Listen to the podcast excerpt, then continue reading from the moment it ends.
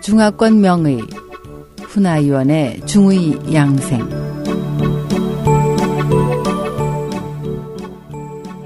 SOH 청취자 여러분 안녕하십니까? 중의사 훈아위원의 한방 양생 시간입니다. 오늘은 무병 장수의 비밀에 대해서 말씀드리겠습니다 명나라 이시진은 본초 강목에서 병을 치료하려면 먼저 원인을 살피고 병기를 알아야 한다고 했습니다.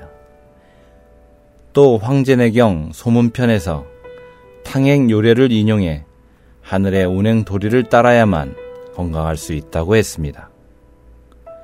탕행 요례란 탕약과 약수를 가리키는데 상고 시기에는 만일의 사태를 위해 탕액을 준비해 두었습니다. 그러나 실제로 복용하지는 않았죠. 중고시대에는 도덕이 쇠락하기 시작해 사기가 생겨나기 시작했지만 그래도 이때는 탕액을 복용하면 만전을 기할 수 있었습니다. 병기를 사기라고 했는데 이는 풍, 화, 서, 습, 조, 한 등 바르지 못한 기후 변화를 포함합니다. 그런데 지금은 왜 탕액을 먹어도 소용이 없을까요?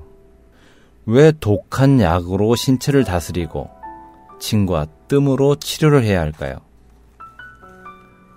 황제 내경에는 상고시대 사람은 정해진 운명이 있음을 알았고 이를 함에 천지의 운행 이치를 거스르지 않았으며 음양을 따르고 술수의 조화를 이뤘다.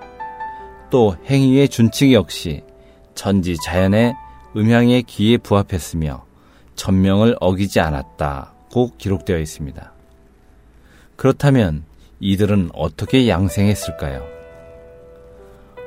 음식을 먹을 때는 절제하고 기상하고 잠자리에 드는 등 일상생활을 정해진 규칙에 따랐던 것입니다.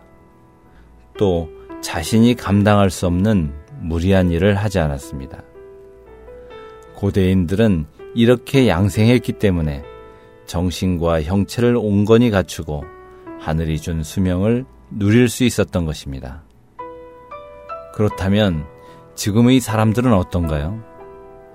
술을 음료처럼 마시고 평소 거짓말을 밥 먹듯이 하며 술에 취해 성적 접촉을 합니다.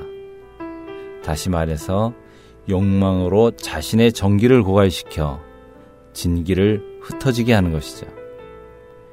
내경에는 또 사람의 경지에는 차이가 있음을 논했는데 상고 시기에는 진인이 있었고 중고 시기에는 지인이 있었으며 그 이후에는 성인, 현인이 있었는데 이들은 모두 천지 운행의 도리에 순종해서 무병장수할 수 있었습니다. 이 중 진인은 양생을 가장 잘 이해했습니다.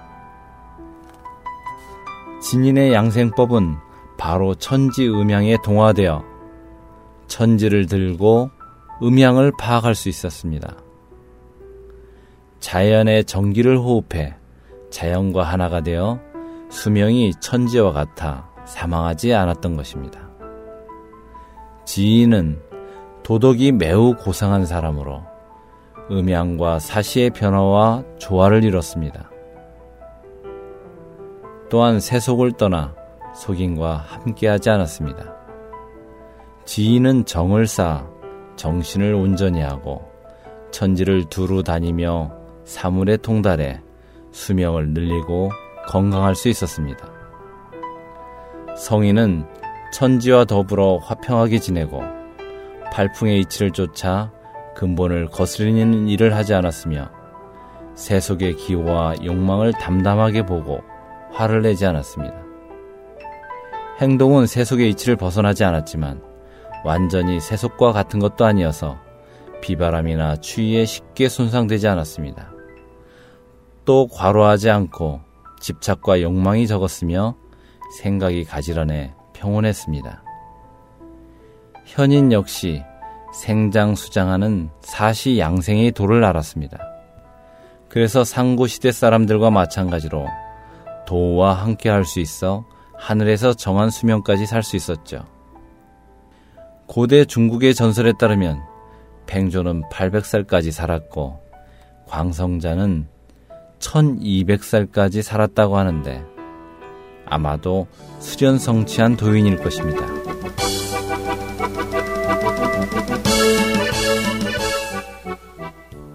다음 이 시간에 다시 찾아뵙겠습니다. SOH 청취자 여러분, 안녕히 계십시오.